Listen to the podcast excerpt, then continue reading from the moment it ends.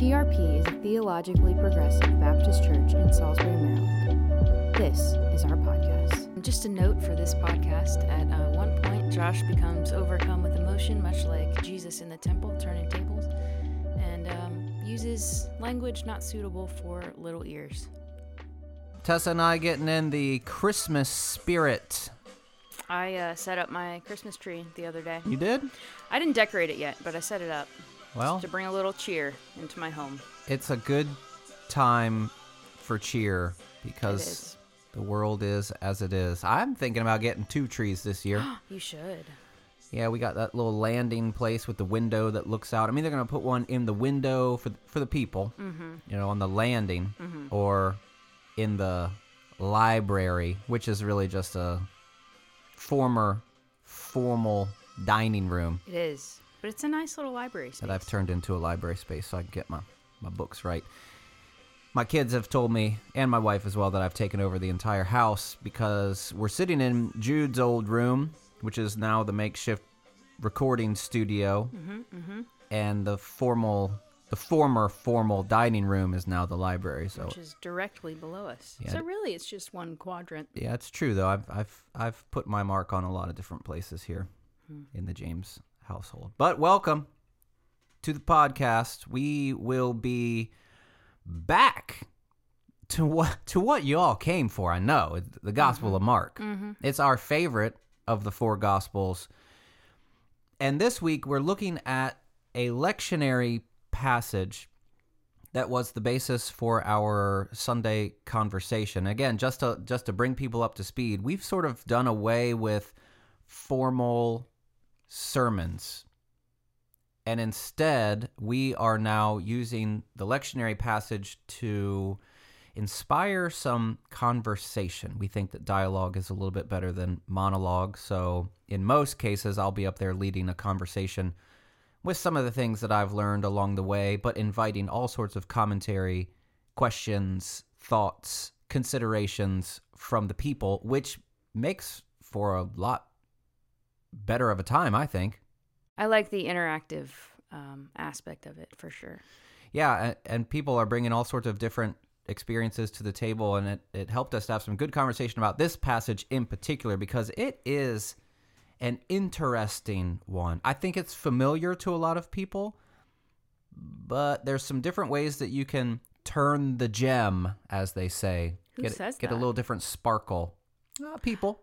Oh, Yeah, is so- that what that means? So biblical interpretation is a, a turning of the gem, so you can see the light catch it in different places, but you Oh, got to like have got to have people being able to to spin that thing for you. And in most of our settings, I would say people are after the one right reading. Mm-hmm. They don't want to spin that gem. No. You know, they want they want the thing that it is, and and that's where they they go for. But there's lots of different you know perspectives and opinions that you can get just from the you know the different experiences that people have as they read the Bible. So, in order for us to understand this passage, we, we're going to have to do some review. As you may or may not know, the lectionary provides us with four passages each week. And it does a pretty decent job of staying within the narrative, specifically of the gospel text. Although in this particular case, it sort of moved us ahead a couple of chapters.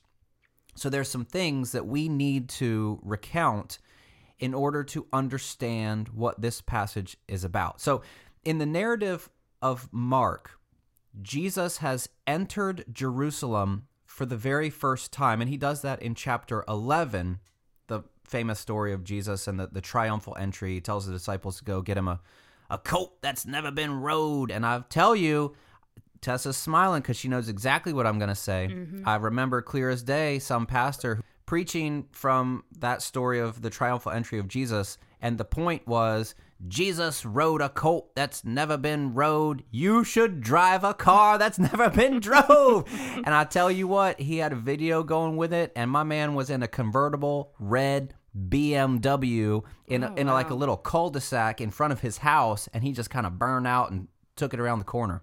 I've never driven a car that's never been drove. Ever? Mm-mm. Well, I mean, nobody, I guess, technically would ever hop into a seat with 0.0 miles on the car. Yeah. Yeah. Well, I don't know. No. I've never Somebody. Bought, I've never had a new car. So yes. Okay. There you go. Well, I mean, I don't care that much. something to strive for. I don't. I don't care. no. And this this passage, Tessa, has has nothing to do with you getting a new red convertible BMW Correct. in your in front of your your big old house. Mm-hmm. Um, but in this passage, Jesus shows up to Jerusalem for the very first time. This grand triumphal entry. People are like throwing their coats on the ground. They're singing Hosanna. They're they're proclaiming him to be the king that everybody has been waiting for. It's it's it's, it's a moment. It's a mood, as the kids would say. Um, and this is weird because in Mark and also in Matthew and Luke, that's the very first time that Jesus shows up in Jerusalem at all, which is very different from the Gospel of John. Jesus, in and throughout John, is hanging out in Jerusalem numerous times. So scholars try to figure out like how many times was Jesus actually in Jerusalem, um, and specifically if you're thinking about the festivals that would have brought him to Jerusalem, then you can think about well, how many years was his ministry, and a lot of people land on you know two and a half to to three somewhere in that in that range. But the story of Mark is weird because it's it's been moving to this moment of Jesus entering into Jerusalem, which we all know as readers now 2000 years removed from the story. When Jesus enters into Jerusalem, this is like he's he's moving towards his own death.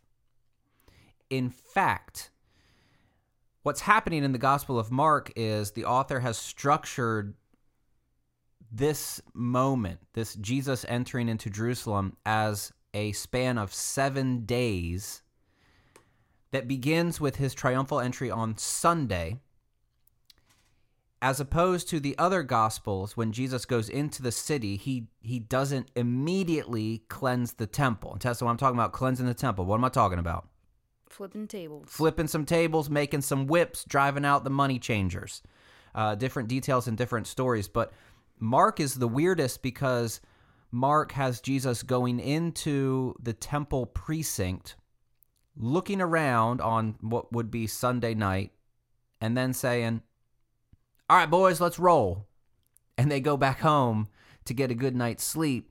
And the next morning, they show up and flip some tables. So it's not Jesus in a fit of rage. Mark has Jesus as very thoughtful, um, very deliberate, Premeditated. premeditated. Exactly. And some people would even say that this is a piece of choreographed street theater, which I love that. This idea that Jesus isn't just taken over by emotion, but he was intentional about going into the temple to make a scene as the prophets in the Old Testament would do. It's called a sign act. He's doing something that can be interpreted. So he's flipping over the tables and he's saying, You've turned my father's house into a den of thieves. This is a, a, a big moment that has to do with the temple, the practices of the religious leaders, specifically around um, the money that was being taken for sacrifices. You got people coming into Jerusalem. They're not going to bring a bunch of cattle with them to sacrifice. So what they would do is they would go into the temple and they would pay for a sacrificial animal there. So you've got all this sort of stuff with with commerce and potential extortion, and potential ripping off of people. Jesus is pretty ticked about this. So in Mark, you've got Jesus shows up in Jerusalem for the first time on Sunday, gets a good night's sleep. On Monday, he throws over the tables and says a lot of things about the the temple. And then on Tuesday is where we are in our text. Uh, but just to play this out, he does a lot of teaching on Tuesday, and then on Wednesday he's anointed at at Bethany. Um, woman comes in and, and dumps some ointment. I believe in Mark's version it's on his feet, although there's again there's different uh, different versions of that story. Then on Thursday we have the Last Supper, the prayer in Gethsemane. Uh, Jesus saying, "Take this cup from me if you can," and then he's arrested, which leads into his crucifixion on Friday. So Mark has this entire week structured out, which is dissimilar from other gospels. Another clue that this is an intentional, shaped retelling. But we're focusing on the Tuesday account, which consists of a couple of chapters of Jesus going back and forth with the chief priests, with the scribes, with the elders, with the religious leaders, with the Pharisees, with the Sadducees, with whoever is in charge of the uh, religious moments of of the day and in in and around the temple jesus is like sparring with them. Because after he flips over the table people are ticked. The folks in charge in fact want to find a way to arrest and kill jesus because of his sign act because of because of his prophetic activity in in the temple so the next day they show up and they say on whose authority are you doing all this what gives you the right to do this? And Jesus doesn't answer that question. In fact, he poses a question to them and says, oh, I'll answer your question if you answer my question. Classic Jesus. Did you see that thing? Um, Jared Byas is author of a book called Love Matters More, and in one of the chapters of that book, he he talks about how Jesus is asked, I think something around 160 ish questions in the Gospels. Hmm. And the amount of questions that he answers directly three. Whoa. Yeah, so so Jesus is not the straight shooter, you know? It's like answer this question. Oh, I will if you answer my question. And that question was about um, John the Baptist and whether his baptism was from heaven or from humans. Which the religious leaders decided, well, this is going to be a bad decision if we go with either of these options. So we're going to choose to abstain from the question altogether. And then Jesus says, well, I'm not going to tell you what I'm what I'm up to either. so it just it just keeps this couple chapters worth of they're going back and forth. Jesus tells this really pointed parable, which the the, the turn is the bad people in the parable are the Pharisees and the religious leaders and the chief priests and the scribes and the elders. And they, they keep getting ticked and Jesus is like taking off the gloves and he's taking some shots and the religious leaders are taking some shots back at Jesus. And we have this going on for a couple of of chapters. And all of this back and forth on the Tuesday in Mark's structure, it leads to our passage here. Which I think instead of um, reading all at once, we're just going to kind of walk through a little bit together. Okay. And I'm going to be reading from the Common English Bible. That'll be the base for the commentary that we have on it. But I, I think it's good for us to consider Jesus as exasperated, frustrated, ticked, angry. Remember, he's just turned over the tables the previous day. In in this moment, he's had a lot of interaction with different people. They keep coming up to him and asking him questions, trying to trick him and trap him. And it's led to this where Jesus says to his disciples, it's it, as he was teaching, he says, Watch out for the legal experts. Uh, the term there is actually scribes, and this might be referring to priests or Levites because he goes on to say they like to walk around in their long robes. Now, these are the feastal garments. These aren't the everyday robes that the priests would have worn. These are the special ones. You know, when you're you're cruising out in town, you're like, I gotta put on my my sweet. My golden robes. Yeah, I was trying to make it more Oh. like today, but I don't. you don't even, ride around in a with a golden robe on? no, but I couldn't think of anything cool Mm, because I right now I might be wearing my Air boot cut. I might be wearing boot cut pants right now. I can't. I can't quite decipher It's right on the. if it's a flare there at the bottom or I think it might be a straight leg. I, I hope it is. I, I'm not. I'm not about that boot I cut think life. it's just a little long, and so it makes it look a little bit flared. I'm also wearing my five year old LL Bean house slippers right now. So so I don't know that that flare is gonna really be accentuated there. But I don't I don't know cool clothes, but like they're walking around in their cool clothes. It's not the everyday robes. This is if you've seen Midnight Mass. Mm-hmm. It's remember when the guy comes back and he start he starts his first service, his first mass with the gold Yes. vestments yes. and inspires the wrath of that really terrible oh woman. Oh my gosh. And You're like, I'm ready. I'm, Awful. I'm ready for you to go Yeah. somewhere. and she'd never. She Let's not spoil it. She- Let's not spoil it. likes to hang out. She's she's everywhere and She is. anywhere, and she's like, "You shouldn't be wearing those gold vestments, Father. You should be wearing the green because we're in ordinary time." Did this come up before? Have we talked about this Yes. before? I Yeah. I'm high on this show right now. It was such a fun show.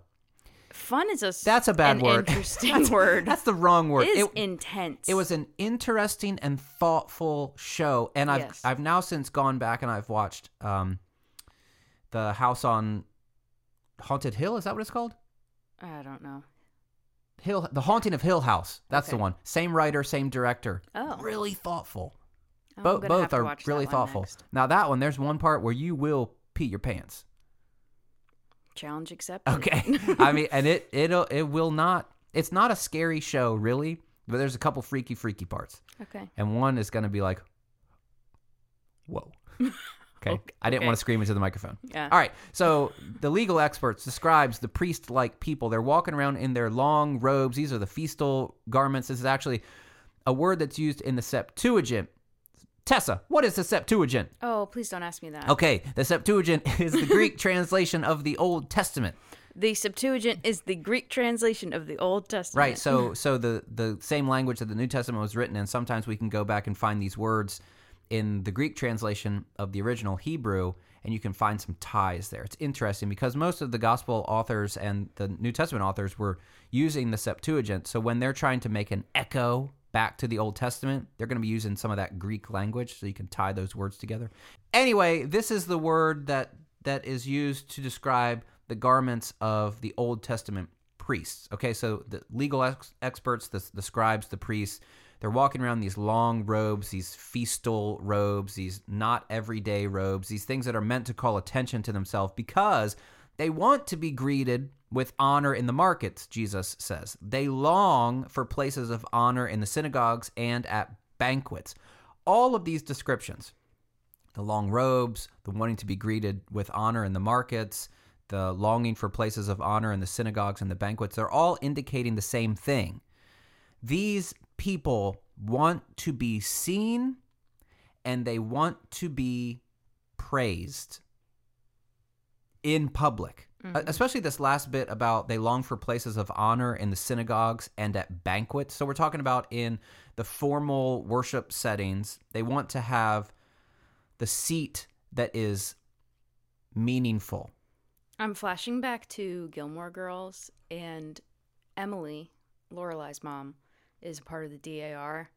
And there's this one episode where she could, um, she she gets the first cup of tea poured at these events, and apparently that is a big deal. Big deal. Big deal. Big deal. And Lorelai goes on a date with this guy, and she's worried that she's going to lose her first pouring of the tea Ah, because got the controversy. She got it from someone else.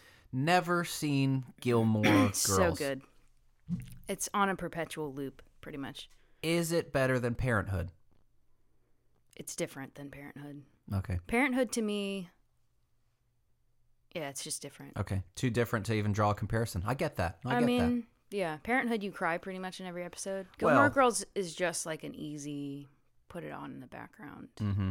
Do some photo editing Yes, exactly. as you got your shows going on. I see. I don't have any work that I can just put something on in the background. Yeah. I can't. I can't really read with shows on. But yeah, that's the thing. Very. This is very much like Lorelai getting that first tea, because in the ancient world, if you had certain seats of honor, it was, man, it meant a lot uh, to the people around because it demonstrated the status that you have, the image that you hold, the in some cases the power. Um, I'm flashing back to my early church days, and this is like right in the vein of TBN, Trinity Broadcasting Network, which was mm. that channel on everybody's cable with the the pastors with you know coiffed hair and their mm. wives with huge bouffants. That's a technical term. You learn it in seminary. The bouffant hair. You know mm-hmm, what I mean? Mm-hmm. A lot of hairspray going on, but also like this this weird churchy furniture that doesn't really appear anywhere except on the stage of a church in the mid 90s. Really? Yeah, it's Like what? I can't. Um, I mean, this one in particular was like it was it was tan and it had like these gold stripes.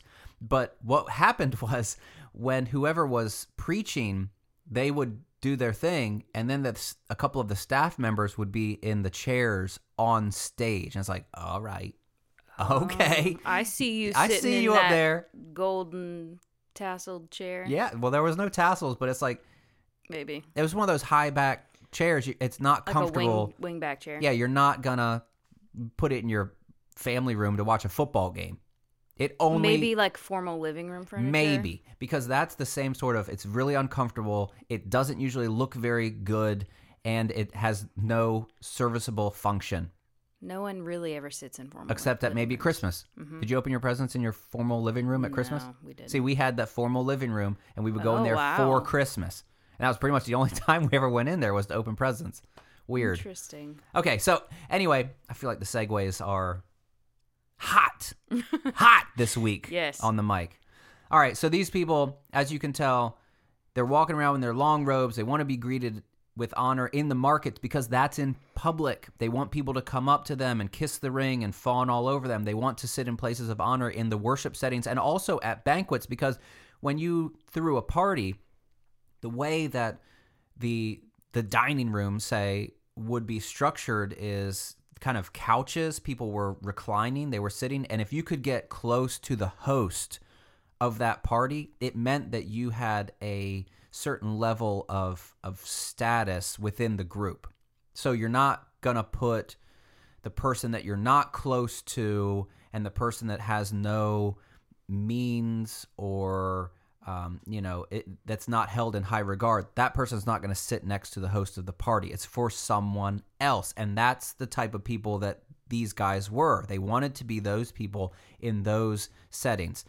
Uh, which all of this flies in the face of what jesus has been saying throughout the gospel. The first will be last and the last will be first. You know if you want to be great you will be servant of all. But these folks who are in charge of the religious structures of the day, they were going in a different direction, in a more worldly direction that was about showiness and uh, receiving public acclaim and wanting seats of honor. Tessa, do you think that Preachers in Sneakers is a point of comparison? I'm talking about that Instagram page that is devoted to evangelical pastors and their sweet Air Jordans. With the price tag Yeah. on them. Yeah. It'll be like a side by side of ex famous Mm-hmm. pastor with his really expensive shoes and then the like the marketplace value on the other side of what these shoes go for. And they are not cheap. No. We're not talking I mean, LL Bean makes a nice slipper, which is why I've had it for 5 years, you know? Quality. I'm, I'm not going to I'm not going to shake my head at it. yeah. But I'm also not going to find myself on preachers and sneakers No. in in nearly any of the shoes that I own. No. I do I do there was a time where I was like years and I kept saying to Kate I was like I really want some Air Maxes for my birthday. Mm-hmm. And every year we would go into Foot Locker and Finish Line and whatever other stores exist. I don't Uh-huh. Yeah. stores. Remember those? Remember you, those? You went to the Remember when you didn't shop on the internet? I know. And I would like look around and be like, nah, those aren't the ones because I had these really specific ones in mind. You know, Mm-hmm. they're like a hundred bucks, but it, it took me years and years to get them. Maybe, you know. Do you wear them ever? Yeah. You do? And when I do, people say, you shouldn't wear those shoes, Josh. You're not sporty. Which is Oh like, what are you talking about? Collegiate soccer player here, collegiate baseball player here, not sporty. Get out of my face. Yeah. But maybe that just means that, you know, my, my fashion sense is so keen. That's probably what it is. What am I doing? I'm digging my own grave here because I'm trying. I'm trying to be the flowing robes right now. You are. You, know, are. I'm like, ah. But do you think that that preachers I- and sneakers is a point of comparison I here? I think there's some comparison you could draw there. I I was working at a church one time, and uh, my buddy was set to go on stage to lead worship, and he was wearing. You remember those? This might be. This might predate you. I've got ten years on on Tessa, so some of the things that were you know in my world were were not in Tessa's world. But you remember those Adidas shoes that had like the hard top? They, I think they were Oh, called the. Gazelles. So like on the top, like where your toes are, is like this hard top. And he had they were all white, um, with like I don't know navy three stripes, Mm-hmm. and a pastor on staff, not the lead pastor, but a pastor on staff, came up to him before he went on and said, "Man, you can't wear those shoes. What? Doesn't fit the image." yep. What was the image? cooler, What? better, more hip. Like at that time, maybe throw on some Chucks, man. I you know, hate that. throw on some Doc Martens. Because see, all the kids think they're cool now with their Doc Martens. That has been around forever. Well, they have, yeah. And then they go, they Fashion come and they is go. cyclical. I have a pair of Doc Martens that I wore to college in 2002, and I keep them under my bed because they keep coming back. But have you worn them since they've sometimes, been back? Really? yeah, sometimes they're low top, low top brown leather. They're so sweet. I love them. Got some black ones too, but Doc like Martens are not cheap either. no, because if you're gonna spend a hundred whatever dollars on shoes, keep them under your bed. Yeah. for 20 years. Yeah. I did just break out. Sorry, folks. This is this is all over the place, but I did just break out a, a pair of shoes. Um, they were Chucks. I wore them to my wedding in 2008. Mm-hmm. Yeah, you did. Yeah, you did. Actually, no. Yes. No. No, I didn't. No, I didn't. I bought them for my wedding. Yeah. Kate was like, "Yeah, you can wear those." And then the night before, she's like, "Don't wear the Chuck Taylors, because all we'll see in the pictures is your white." Oh my it's, the, it's the white thing on the on the front. So I didn't. I wore flip flops, which goes completely against my my being. I'm not a flip flopper. Well, you were a was it a beach wedding? Beachy. no, it was a golf course. It so it was it was. I mean, it fit. It was fine. Yeah. yeah, it was fine. Anyway, so I had I've had these shoes since 2008, and they're like. I pulled them out and I started wearing them like two weeks ago, and they're like so old that like they had dry rotted, so the so Mm-hmm. Oh, the no. bottom the bottoms of them kept falling off, and I had like the the sh- the soles that talked, you know, like the oh, uh huh. you know what I mean. I had fake Chucks for a long time. What were they called? Pay. They were from Payless. I don't know. Huh. We got a lot of shoes at Payless back Yeah. in the day. Well, I am. so preachers and sneakers. Yes, There I we think there's yeah, I think there's a point of comparison there. I mean, it certainly seems like the pastors that are on that account they're they're going to be they're looking to be cool Yeah. in their shoes on So- a, preaching to a however many people on a Sunday. And it's not just shoes. I mean, it's it's an entire image. There's a, Yeah. there's another church that's massive. Or we're talking ten or so satellite campuses that'll pipe in the sermons from the main campus guy. And it's too much for me. the main well, we can set that aside for a different day. Okay. The main campus guy, very well known, and he, he like sets the trends. So he'll preach in hoodies that are really long and they like go, you know, mid thigh down to mid thigh, and then like in a couple weeks you'll see all the people in the room wearing long hoodies That makes like me feel so weird. yeah, or like deep V's, super deep. I'll tell you right now, people do not want to see me in a deep V. No, they do not. no, with like some some chains and some I just had a flashback to that SNL skit about the deep V, and the V just keeps getting deeper. well, that's what's happening in Christian culture. The, the V is getting deeper and deeper. Yeah. I will say that back in high school, high school, I had a gold chain with my soccer number on it, number nine, oh son. wow! Yeah. Did you wear it all the Yes, time? I did. Of course, I oh, did. Oh, boy. I probably gave it to a girl at some point to wear. I can't. I can't guarantee That's that. That's a lot. No anyway, like offense, so, he, he's setting the entire culture that then gets replicated with the people in the seats. And I, Tessa, I'm not above this, and I don't. I don't know if you're necessarily above this too, because anytime you're in front of people, you want to look halfway decent. You know what I mean? Sure, yeah. Maybe not like I want to look super cool. And is this the coolest thing? Dress for the job. You want to wear something that looks nice on a Sunday. To me, anyway. What do you think the the the difference between flowing robes, seats of honor is versus I got this really cool t-shirt. Like you wore a really cool sweatshirt a couple weeks ago. It's got that skeleton on it. Yeah. What was he doing? He was Drinking um, coffee? drinking coffee. Yeah, Yeah. like that's cool. Yeah. What's the difference between like buying and wearing cool stuff and what these religious leaders are doing? I mean, it seems like a lot of it. Oh, what's the difference between those two things? Yeah. I, I mean, I feel like a lot of it is your attitude about it.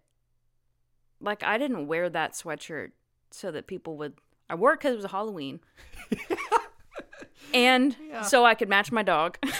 There we go. She has uh-huh. Which hoodie. is not cool. That's fine. I'm fine with that.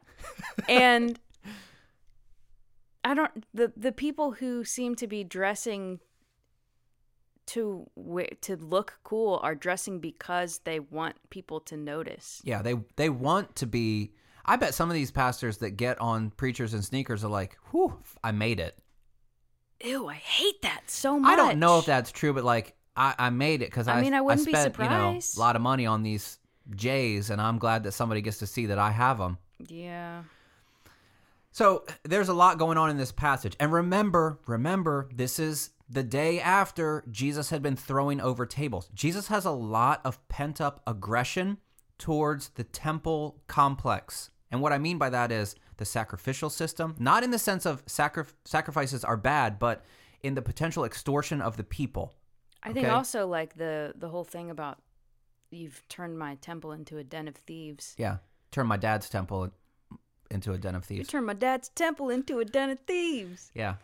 Um, is that these preachers who are buying these thousand thousands of dollars are using the money that people paid them keep going. to to buy these fancy tennis shoes. Now, here's what I will not do because I make money Yes, in my role as a pastor. yes, And I do not think it is necessarily fair for people to look me up and down and say, no, past but people do this all the time like pastors shouldn't do x. Fill in the blank. Whether it's send your kids to private school have a really nice car have a really good house have a really good wardrobe. Like you know some folks they don't wear a repeat you know it's like they break out their their button ups and you don't see it again because they keep wanting to do new stuff each and every week yeah, and I don't I it's tough to say like, hey, when I'm contributing money to the church, I don't want it to go to fund this person's whatever. You know what I mean? yeah, If somebody has been potential and I, I don't know if this is just me trying to excuse myself here, but for example, I wanted those dumb Air Max shoes for like five years. yeah, and I didn't get them for a long time. But it would really pain me if somebody saw me and made a quick judgment on, "Hey, dude, you're a pastor. You should be wearing crappier shoes than that." Also, I love that I've turned these shoes into they're not. They're I'm not like, you're not shoes. buying thousands of dollars No. worth of shoes. No, but still, I like think to me, to me, they're like, "Ooh, I love these Air Maxes. I got to get a I new I think pair." there's more to take into consideration because people know what you make. We're very transparent about finances. Which is not the case in every church circle. No. You're making a you're not making a crazy amount of money. It's not like It depends on who you talk to. And some Okay. some days, Tessa, if you talk to me, I would say, "Oh, I just I mm, know. I don't love this." Because when you look around, you say like, "Well, we're not a big community." You know, that's part of it too. Is like, "Oh, this person shouldn't be making that much money because they're only pastoring X amount of people whereas pastor over on the other side of town is, you know, in charge of however many folks." mhm. and we start stacking it that way like oh well when you have 80 people then you can make this or when you have 150 people then you can make that it's just a weird metric because you know that that pastoral job is basically judged on how well you preach for 30 minutes a week Mhm. and i think there's a lot of because of the nature of the work it's a you shouldn't be spending your money on these things that i determine are frivolous Mhm. You know? There's a lot in there. That's not fair. well let's go, let's let's put a pin in this because we're going to Okay. come back to it. Because this whole text talks about this institutional church sort of stuff. Now yeah there is a difference between what the religious leaders are doing and preachers in sneakers. Even though i got i got real issues with with that Yeah. um but as you can tell it's it's on it's on a level right? That's or it's on a spectrum where i got no problem with people in any context trying to trying to look nice yeah. you know, Mhm. within their means.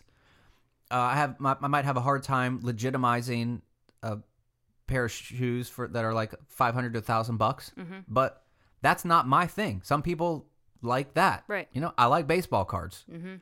and I could spend five hundred to a thousand dollars on a baseball card tomorrow. You know what I mean? I Mhm. won't, but it would be easy for me to do that. Right. Now, these folks, though, it's not just about the seats of honor and the places of authority and and the cool robes and the whatever, like wanting that acclaim. it's they're the ones Jesus says who cheat widows out of their homes. The the real the Greek term there is they devour the homes of widows. They eat up the homes of widows and tack on to show off they say long prayers, which I think now is hilarious. Mm-hmm. Have you ever been in a situation where somebody's praying for a god awful long time and you think that's cool? No. No! I, I also don't No! think like, oh, he's just trying to show his status by praying. Now, okay. I went to seminary and seminary just to just to create an image for people because when I was young and I heard a pastor in the pulpit saying when I was in seminary, I immediately transported that man into a study carrel wearing monk's robes. Like for real. it's like a stone building and they're chanting and he's mm-hmm. lighting candles. You know what I mean? That's what I thought seminary was. Mm-hmm. Seminary is just like it's graduate school for pastors Yeah. to help them prepare for an aspect of ministry. It is not all of it. It basically teaches you how to read the Bible, depending on the school that you go to, mm-hmm. and how to think theologically, and maybe a little bit of counseling. But it does not teach you how to do a budget. It does not teach you how to deal with crazy people. It does not teach you how to minister to folks in the darkest moments of their life most of the mm-hmm. time. It does not prepare you for all of the things that you will see and experience. It does not prepare you for Facebook backlashes. It does not prepare you for any number of real life things that you spend the majority of your time interacting with. Mm-hmm. Reading the Bible is small potatoes, but yet we spend four years focusing on that in our seminary experience. Right. But while I'm there, there's this one professor, and his prayers were insane. like, completely. No one other than the handful of people in his classroom would have had any freaking idea what he was saying. Like, he's throwing out theological language that oh, is Oh, like the eschatological remnants of the. Oh I mean, my like, yeah, you're thinking like, what the what what's happening here? And it would it would be long, but at the end of it, it's not like, I'm impressed. Yeah. it's like, what the what are you doing? What was that? That was. You just does God word- even know what you're talking vomited. about? Yeah. Like, would you just read some Karl Barth before you got up here? And- Which actually, there's no way on earth he would have been reading Karl Barth uh-huh. because Karl Barth was a bad, Right. bad theologian in that specific environment. banned. Okay. So anyway, I, I think that's funny to show off and say their long prayers. I give an assignment to anybody listening to this. Volunteer to pray at your family's Oh, Thanksgiving. no. And if you can just go as long as you can and see what happens. See the carnage that takes place as these people are like salivating over the the, the deep fried turkey Oh and all of the beautiful food. This and you just keep going. social experiment. yeah, just keep going. just to see You're thanking everything and everyone. when and- people hit their limits. it's like the Academy Awards when the when yes, the, the play him off the strings come up. stage. All right, we want to eat turkey. oh Uh, man. Yeah, they will not think you're cool. But for some reason, Jesus is saying, "Yeah, these guys like to show off with their long prayers." And I want, I man, I wish I could just have Jesus across the table, be like, "What were you talking about here?" Mm-hmm. You know, like it was that a thing where everyone was just showing off, and people were like, "Whoo, what a good one." Yeah. we were we were in prayer for 30 minutes, and I'm not sure if I fell asleep or if I was just you know ushered up into the heavens, but I, I blacked out there for a bit. But here we are. It's funny that it's the length that is focused on and not like the content. I don't have the Greek text in front of me, so I'd like to see what that is. But I'm, I'm sure that this is probably a decent translation, and that's that's what they're going for. Yeah, the long prayers. But there's also a bit in Matthew. I think it's chapter five. It's in the Sermon on the Mount. It's either chapter five or chapter six, where they're talking about people that like to, you know, put word after word. Like they have these long, gaudy prayers, mm-hmm. and that's a that's a in their I think in Matthew it's like in their mind that's really cool. It doesn't say anything about the people that are listening that are probably wanting this person to shut up and just get on with their day. But yeah, so there's it seems to be So maybe it says more about like the importance that they hold in their own. Oh, I mean, you can picture like these people want to hear me. You can picture it. Yeah. Cuz these are the folks in their long feastal garments. Uh huh.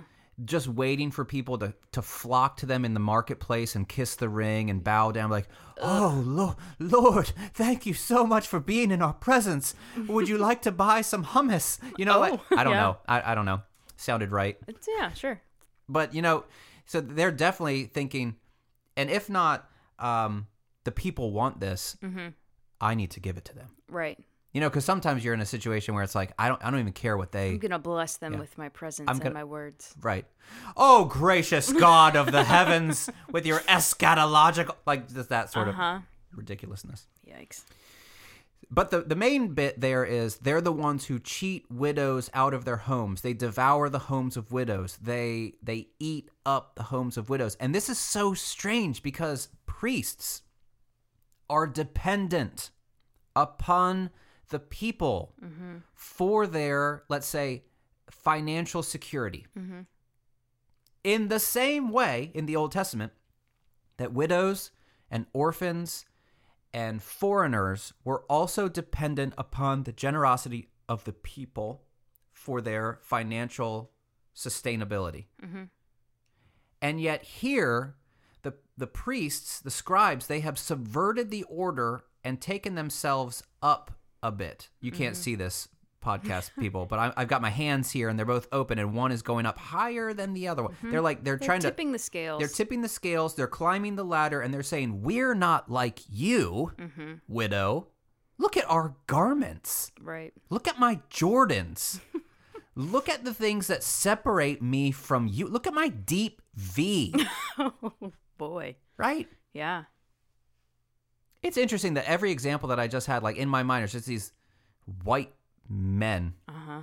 And I was wondering like what that would look like for the, you know, the the female pastor to to be trying to do this. And maybe we could just say that they're not doing that because this is just a, a man thing. This is something that ridiculous people want to do and the women pastors have have subverted that entirely. I can't speak to women pastors, but I can imagine, you know, a woman having designer stuff. Mm. Joyce Meyer ain't showing up in no uh no frumpy. You know what I'm saying? Mm. she No frumpy. no ain't no frumpy. she got those designer business suits, you know, power suits. That's I don't right. know.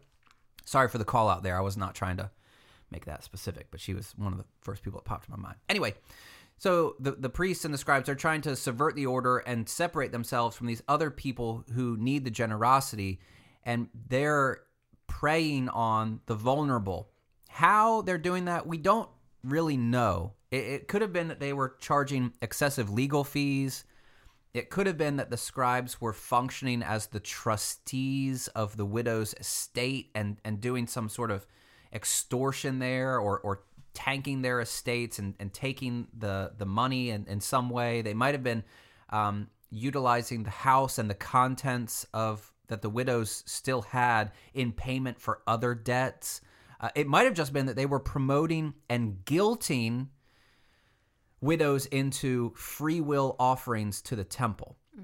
Right? So if the priests are dependent upon the the gifts of the people, then they might have just been pulling a move that many of us I think are familiar with like the the heartstrings of you better be Well, and a, a widow would have been in no position to deny them anything. No, because it's a it's a power thing. It's a it's an authority thing. It's a and we we hear about this a lot now. Um, gosh, I, I just immediately went to, and this this this is this is off topic, but like a, a Me Too or a Church Too sort of movement where you see the uh, the status of people and how that plays into um, those sorts of abuses of power, or go to the morning show on Apple TV, like Yeah. Steve Carell. Yeah. He's in a position of power and authority, and he is utilizing that to get what he wants Right. and hurting and abusing a lot of people in the meantime. Mm-hmm. And we see that sort of stuff within church settings. We see that in, gosh, we see that sadly in, in sexual assaults, but we also see that in other uh, manipulative ways, such as guilt and, um, you know, trying to prey on people's emotions to get their money to go into the coffers to pay for all of the stuff that we think that we need or maybe just to pay for the the note on the building Mm-hmm. that's a massive monstrosity Yeah. that is not going to pay for itself no. so you need people to to contribute to pay that and one's salary and the salary of all the people on staff so that you can continue in your mind to minister in the ways that you think the people need or want. Mm-hmm. And we see that sort of stuff happening. Jesus goes on to say, whatever the case, these people, fancy robes, kiss the ring, places of honor, cheating widows out of their homes, and yes, saying long prayers, they will be judged most harshly. This takes us back to an Old Testament text in Isaiah chapter 10 where it says, Doom to those. That's the um, common English version's translation of a word that is elsewhere um, translated as woe. Like, doom to those who pronounce wicked decrees and keep writing harmful laws, which is what a scribe would have been doing. Doom to those who deprive the needy of their rights and rob the poor among my people of justice. They make widows their loot and they steal from orphans. Doom to those. Woe to those. This is a this is a big deal and it comes up a lot in the Old Testament. Israel was given the duty to care for the vulnerable. Religious institutions, however, have a really bad track record of caring for the vulnerable, which mm-hmm. begs the question for our moment what is it about religious institutions that invite this sort of behavior? Oh, jeez. Tessa's eyes were so I big. think- so they're like, oh no, where's the third person in this Yeah. podcast? How can I punt this to somebody else? Because I don't know. One of the things that I just thought of that I hadn't thought of previously was that these days, a lot of the helping the vulnerable happens to be political in nature. Tell me more. Be Um, specific. I mean, I think with like the stuff that's happened on the border Okay. between the U.S. and Mexico. Um, I don't know. It just seems that there's a lot of politically charged ways to help. Politically charged um, issues Yep. where there are opportunities to help the vulnerable, Yep. but the church either takes a strong political stance in some cases on the side that They're either going left liberal or they're going right conservative. Yeah. So, like- or or there are cases where they don't want to be political and so they're just sort of hands off. Which is now listen, listen. I've got I've got pretty pointed political views on any number of issues. Right. But it is insane to me Mm-hmm. that when we see children in cages, and h- listen, folks, I'm not saying who set up the cages. Right. When did this happen? I don't. The I fact don't that care. there are kids in cages, right? That's the whether that's Obama, whether that's Trump, doesn't matter to me. The fact that the kids are existing apart from their families Mm-hmm. in cages, a Jesus move is to give a shit about that, yes, right? yeah, And yet, we are scared to do that because it's a political thing. right. I, I remember I posted something on Facebook about this issue in particular, about the kids at the border. And I got some pushback saying, you can't talk about this. This is pushback outside of TRP. You can't talk about this because it's a political issue. Mm-hmm. Which, if that's the case, what are we supposed to talk about? Right. Often political issues, quote was- unquote political issues, are actually human issues. I was going to say flowers and rainbows, but can't talk about rainbows. no, You know- God forbid you talk about a rainbow. it, it, but it's it, we've we've taken all of the Jesus-y stuff that exists in the world and it's been reduced to a partisan political issue, which is deeply frustrating. Yeah. So yeah, you do have churches that will remain silent because they don't want to infringe upon the personal politics of the people in the seats. Or that, but also they're depending on the people in the seats to, to they don't want to lose mm. their congregations because of stances they make. I'm going to say something that is really terrible. Okay. play into the base. Like, you know who exists in the seats, Yeah. and you don't want to upset the balance Mm-hmm. so you fear pushing people beyond Yeah. their level of comfortability. Mm-hmm. An easy example that that is also very complex is any of the stuff we saw in the summer of 2019 time is a vortex 2020. 2020 george floyd ahmaud arbery breonna taylor like Yep. all of these issues surrounding police and people of color Mm-hmm. and it was such a it was such a landmine for people to navigate that because they have officers in the seats they have people of color that they care about but it became this thing that it was so difficult for people to talk about and that's a that's a tough place to be my my uh my advisor always said you can't be a prophet on the payroll Mm-hmm. so you're getting that paycheck and you say something that will offend or hurt or be viewed as a potentially political issue. Mm-hmm. You know, like saying something really insignificant like, we grieve with the family of George Floyd should not be a political issue. No.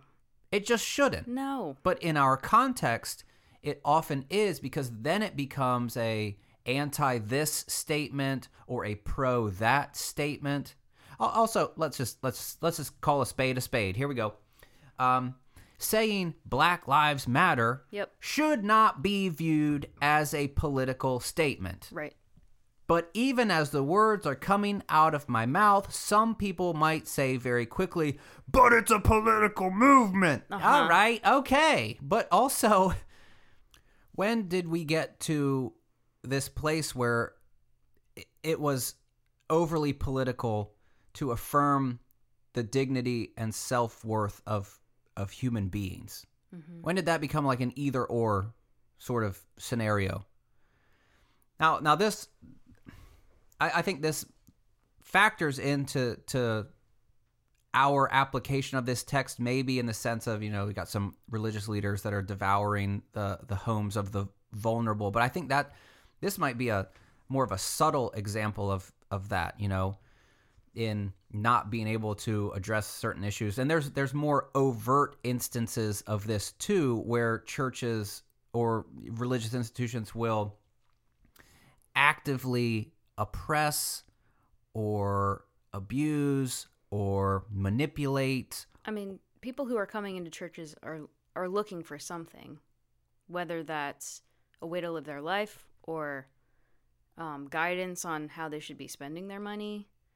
And so I think that the church is often in a position where people are already asking the question of how they should be spending their time or money or resources. So there's already this power dynamic when people are coming into a space and asking questions and looking for answers that they think the church can give them and the church does in many cases Yeah. And the church knows that too. mm-hmm. and it becomes internalized by a lot of people where it's oh i'm my voice my voice is important yeah and i can provide the answers and there's a lot of privilege that comes with that but sometimes there's this whether it's willful or just sort of it's become what it is there's this manipulation that happens uh, specifically around finances and um, maybe sexual ethics. Like there's just a lot of these things that you know the hierarchy at the top says this is what you can and cannot do. yeah and people sometimes are looking for like what do i need to do to be good to be like Yeah, to be okay give me the boxes to check so that I can check it so that I can. guilt in there too that So much. plays in so many different Yeah. So aspects. what is it about religious institutions that invite this sort of behavior? It's like it's baked in. mm-hmm.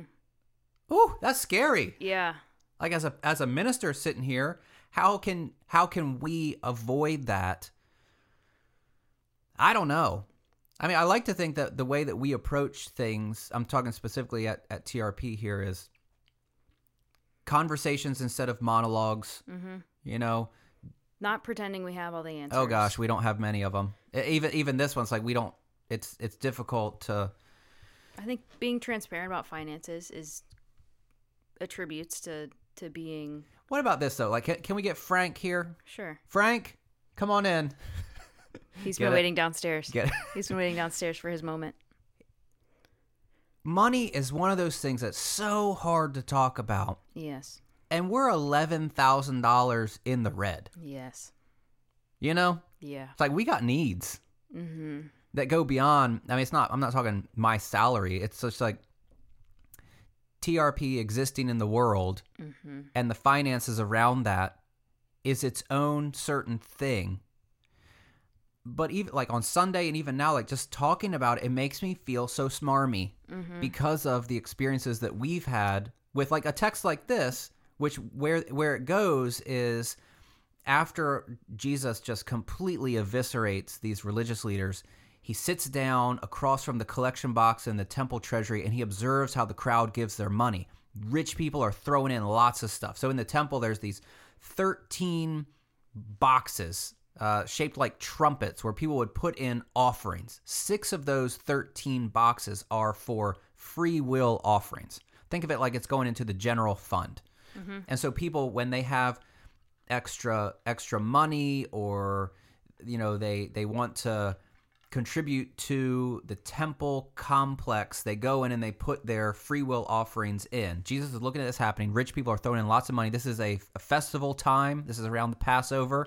So there's a lot of people in jerusalem. There's a lot of people paying their temple tax there's a lot of people buying sacrificial animals and there's a lot of people giving free will offerings and rich people are dumping in buckets of money mm-hmm. you know the example i used was going to Food Lion and somebody's using coinstar mm-hmm. and you just take that bucket of change and you dump it in like kate and i have It's a the container that's sitting on your counter. yeah Counter we, or whatever. we have a we have a a, a vase mm-hmm. and it's just filled with change uh we're, we probably won't go to Food Lion because they take a cut you know coinstar Yeah. takes a cut They sure do. so just get those rollers and roll them out yourself. But you know, they would take that and just dump it in. So it's loud, it's obtrusive, this it's is why like there's a national coin shortage. yeah, because everybody's buckets or their Yeah, or their cup filled up on holders in their their counter. cars. You know, the, Mm-hmm. it's got too much. Yeah. Um, but so what's happening is there rich people are giving lots of money, and then a poor widow comes forward and puts in two small copper coins that are worth a, a penny uh, in the English translation. And then Jesus says, I assure you that this poor widow has put in more than everyone who's been putting money into the treasury. It usually gets used in churches is be like the widow. Mm-hmm. Give until it hurts. We have to pave the parking lot and we need you to fund it. Yeah. We want a new building and we need you to go above and beyond. We need your pledge money for sound and lights. We need to, like, fill in the blank, whatever we're doing. And it's this text that gets carted out to say, oh, be like her, give until it hurts. We need your money. And, ah, like, okay, so TRP. Uh, we do. We, we need We- we, yeah. need some, we need some of your money in the sense of uh, you know we, we've we've spent more than we've brought in. Yes. So at that rate, the savings is going to drain. We're just trying to be a church. Yeah, We're just we, trying we're to not trying to build any buildings. We're not trying to we're not trying to get smoking lights. We're just No. trying to be in the world. Yes. Um, but like I I don't want to use this passage as therefore go. And you'll see people around right now with the with Yeah. the Kentucky Fried Chicken buckets, and they're just passing it around. And whatever whatever bills or change you have, just dump it on in. Like Uh huh. that's an abusive use of the text, in Yeah. my in my best opinion. that's part of the that's part of what we're talking about. The religious institution is using something to lord it over them to get Mm-hmm. a specific response. And the way this usually happens is the widow does what Jesus says is right, therefore you should do what's right too. Mm-hmm. Now what we don't talk about, Tessa, What do we not talk about? what we don't talk about is how weird this is. Mm-hmm. Because Jesus has just spent chapters railing on the institution of the temple. You're making this a den of thieves. You're making it a den of But thieves. look at her give Yeah. all she has. And that's it within a 24 hour period. Uh-huh. He's flipping tables on Monday, according to Mark. And again, this is this is stylized, this is shaped, but in Mark's Yeah. retelling, he's flipping tables, and then the next day he sits down after being so frustrated with the religious leaders and their stupid little robes and their their desire to be important, their sneakers, whatever. They're devouring the houses of widows, and then he looks over and he sees a widow giving her last two freaking cents and says, "She gets it." right. It's so weird. Why does he want her to give everything she has to this institution that he's clearly not Now look, supporting? this is the thing. I believe that the best, and again, this is Mark sort of cobbling something together. Mm-hmm. I think the best way to read this is to affirm a traditional reading. He does seem to be excited about this woman's heart, mm-hmm. about her devotion, maybe not to the temple necessarily, but just she understands sacrifice. Who else, Tessa, in the Bible understands sacrifice? And who will understand it three days from now in Mark's structure? Jesus. Jesus, the correct answer, always Jesus. Mm-hmm. Yeah, so there's this this tie between she gets it, I get it, she's like me, I'm like her. We need more people like her who give not not until it hurts, but they they give to things that they care about because they because they can even if she might have bills to pay like there's a there's a beauty in that Mm-hmm. but for most people, I think, listening to this passage, they might think, dang, Jesus, why aren't you stopping her? Mm-hmm. Why aren't you saying, no, no, no, no, you keep those two small copper coins, which are worth nothing? They're worth one sixty fourth of a day's wage. Mm-hmm. And here, take this bucket of Yeah. coins from this thieves' table. Yes, like a Robin Hood scenario. Yes. Um, he, but he doesn't do that. He watches it, and he he praises her her heart, her devotion to a temple complex that he's spent a lot of time saying, Ugh, they don't seem to get it. But he never talks directly to her, does he? No, he just looks and says, He- "See, Talks to the disciples? yeah." Now, here's a different way to read that. Again, I, I think the best way is to see Jesus as praising this woman for all of the good qualities. But as it's placed in this moment in the Gospel of Mark, you have to at least engage the potential that this story is providing a negative example, not of the not of the widow, but of the religious leaders devouring the houses of widows. Yeah. So much so that this one in particular is putting in two copper coins. It says that it's her entire life that she puts in. Uh, all of them, Jesus says, are giving out of their spare change, the rich people. But she, from her hopeless poverty, has given everything she had, even what she needed to live on. Uh, the, the Greek there is, it's even her whole life that she's giving here. So, what Jesus could be saying is, she's providing an example of power hungry religious leaders devouring the house of a widow, and everything that I've just said to you, disciples, is playing out before our eyes. She's one of the widows being devoured by the priest, being extorted, being duped, being manipulated, so much so that she gives her last few coins to this institution that I have just spent some time flipping tables and being in meaningful discourse with the religious leaders to say, You do not understand. Mm-hmm. It's such a weird juxtaposition. I mean, can it be both? Could it be like, I mean, she, he doesn't speak directly to her. So it's kind of like, you're good. You're giving with the right attitude. You're giving generously. And then turns around and say, look at this person that you're taking advantage of who is giving generously. Yeah. Look, look, the gem. We've just turned the gem full circle. We full circle. We didn't even know it. No, we didn't. One one light refraction is look at this woman and model yourself after her. Mm-hmm. What I'm not saying here is model yourself after her and give more than you have Mm-hmm. to a church capital campaign with the hopes that you'll get a check in your mailbox from Right. God. Now, hear me. I know en- enough stories to know that that kind of stuff happens. You give when you don't have, and God blesses you in weird ways. Mm-hmm. I, I believe it. Mhm. I've seen it. Um, I don't know if I've experienced it necessarily. Which is that a is that a damnation on me or God? I'm not sure. I'm gonna say neither. Come on, God. I'm gonna say neither. Give me some on that checks. one. yeah. Okay. Neither. Um, so I'm not going to discount that. But for any minister who's standing in front of you, imploring you to give when you have a heating bill that you need to pay, and you should just trust God to pay your heating bill so that you can pay for a, a, a tacked on gymnasium at your church, get out of my face. Yeah. I I got issues with that. I'm an angry person, but that kind of stuff I got also hear me. I've got no issues with a gymnasium being tacked onto a church.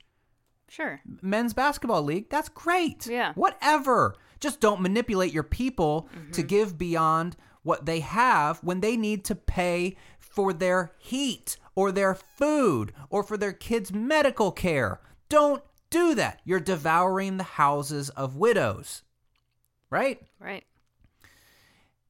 Now you could turn, but and you could turn that to also see another refraction, another catch of of light, which is kind of where we were just landed there. You know, it's this: she's good, she's she's giving, her heart is in the right place, but damn you if you try to get a gymnasium from her. Mm-hmm. Forget that. That's not what it's about. And I think that Jesus might be hitting two birds with one stone here.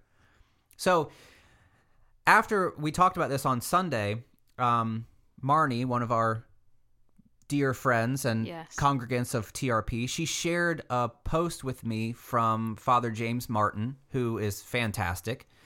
Um, and he had a Facebook post about this that I had not seen, and he's referring to some uh, some scholarly articles that made this conclusion about this particular passage. Says, when interpreted as a cause for lament, the widow's actions would illustrate the perils of institutional religion, whereby the temple establishment manipulated this generous woman into parting with what little she possessed. At the very least, this is by uh, two guys named Donahue and Harrington, and they're uh, writing some commentary stuff on the Gospel of Mark. They say, at the very least, attention to the context of the book of Mark leaves open whether the widow is presented as a model to be imitated for her generosity or as someone to be pitied as the victim of religious exploitation.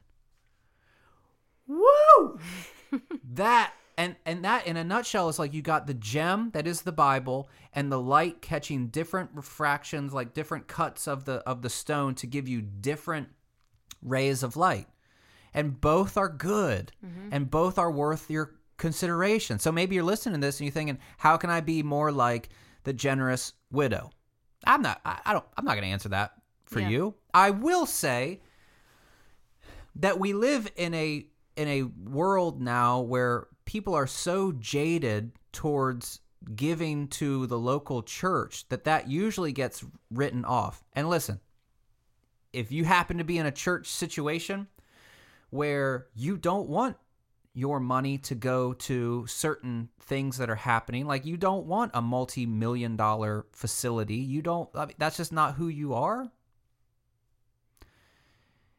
Maybe Tessa, can we say then maybe that's not the place for you? Yeah, I was gonna say if you're at a place where you don't trust what they're doing with the money that you're giving, or with the money other people are giving, and you're not giving because you don't trust them, you're probably not in the best. Yeah, it's a tough place, Place to be for you. Yeah, that's that's a that's a tough scenario.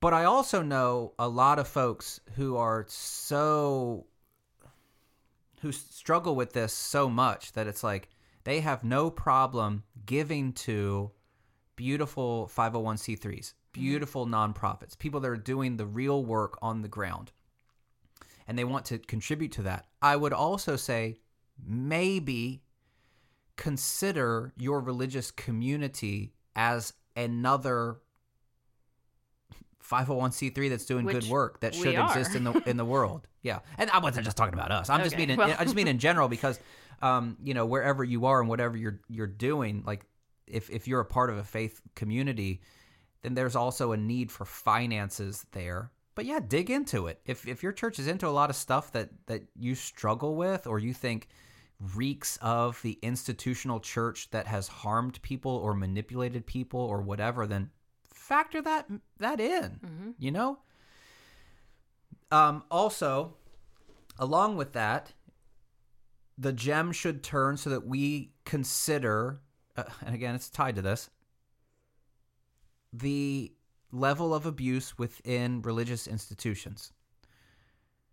One of the things that keeps coming up for me in these conversations is with a lot of people that that I I would call dear friends that we we we track together, we think a lot of the same thoughts, we're after a lot of the same things like the justice work in the world that needs to be done, the rehabilitation of the gospel message of Jesus so that it's not a fear-based manipulation of do this or else you'll burn in hell for all of eternity, but Jesus becomes compelling.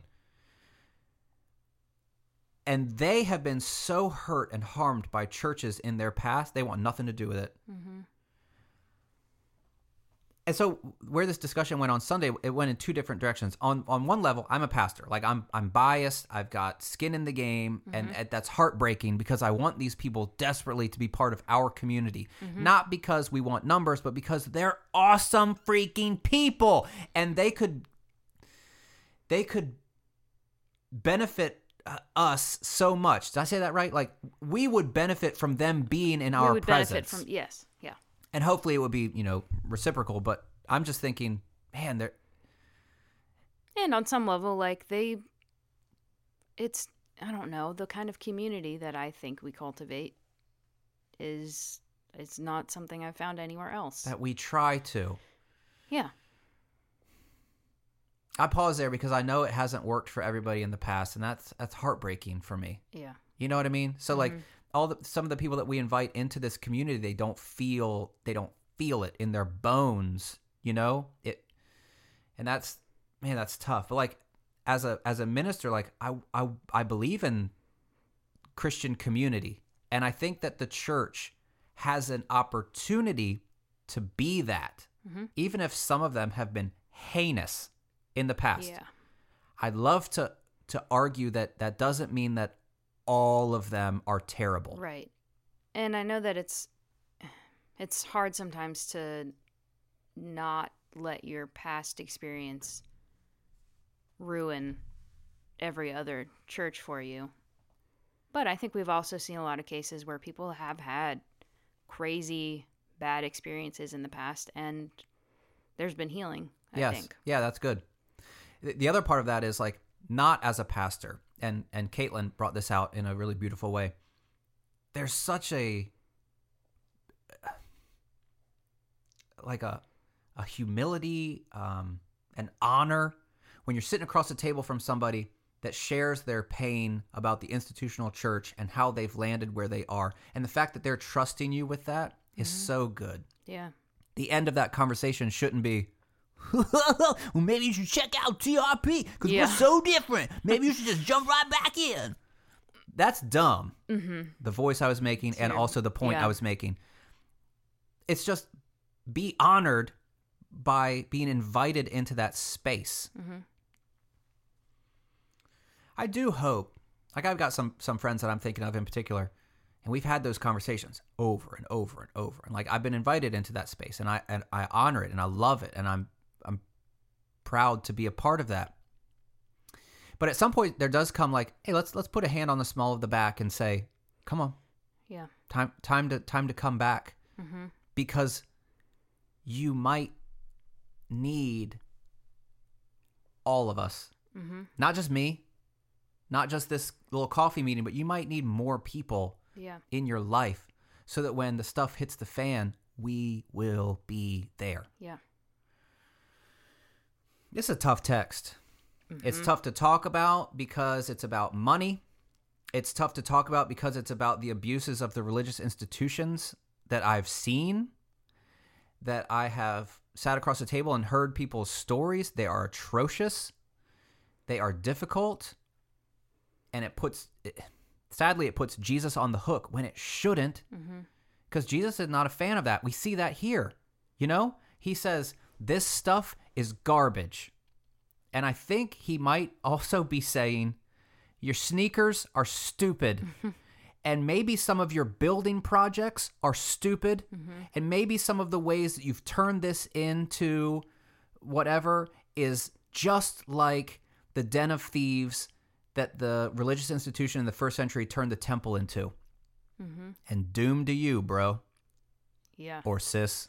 Yeah. You know what I mean? Like, whoo, that's tough. But like, don't look at your church hurt and say Jesus doesn't care. He clearly does, because this is what he's after.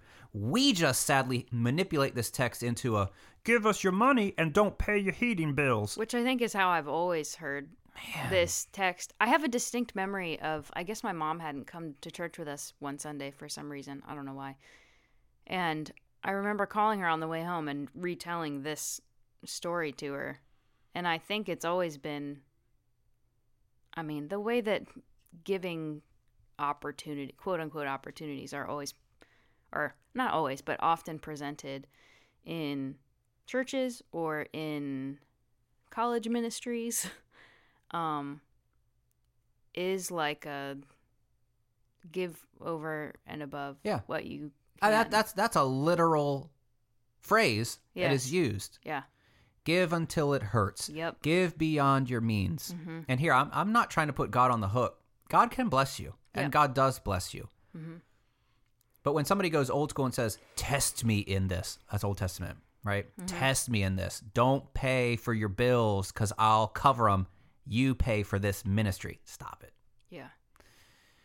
Yeah That's just, uh, man, mm-mm. You, you won't hear that from me because I don't think that's what it's after. Be generous when you can be generous. Be generous, and maybe it'll hurt you a little bit because the thing that you're contributing to is worth it. Don't ever let people use that as a manipulation to get you to contribute to something that's just not, who cares? hmm You know? it makes me so mad that it's used in that way yeah, and it often is too often. Hmm Well, once again, Tessa, we have it all figured out. yep And I am just so glad that we're two smart people who can uh, figure out all of the intricacies of the of the Bible. just on a tuesday you Just, know you know, just figuring on it a, out on a Tuesday morning, much like this was a Tuesday morning in Mark's structure of the gospel. Exactly. Excellent, excellent, full excellent. circle All right, people. So if you've got questions, thoughts, comments, we would love to hear them. yes we would. So if you're on SoundCloud, you can drop a comment. If you're on Facebook, you can drop a comment. If you're somewhere else, you can drop comments. or say a prayer Whatever. Yeah, please. um and uh, next week we'll be hearing we'll, we'll have S- susie in the booth with us Susie P in the booth. Um, and then the week after that, we'll have Colin in the booth as well. So, gosh, if, if you've made it this far and you're still listening, uh, check out our socials. We're going to be doing some fun stuff here in the near future. Other than that, peace, love, equality equality. no, I wish I could be cool enough to say that, but I can't. you've so, said it several times So I'll say this instead. See ya.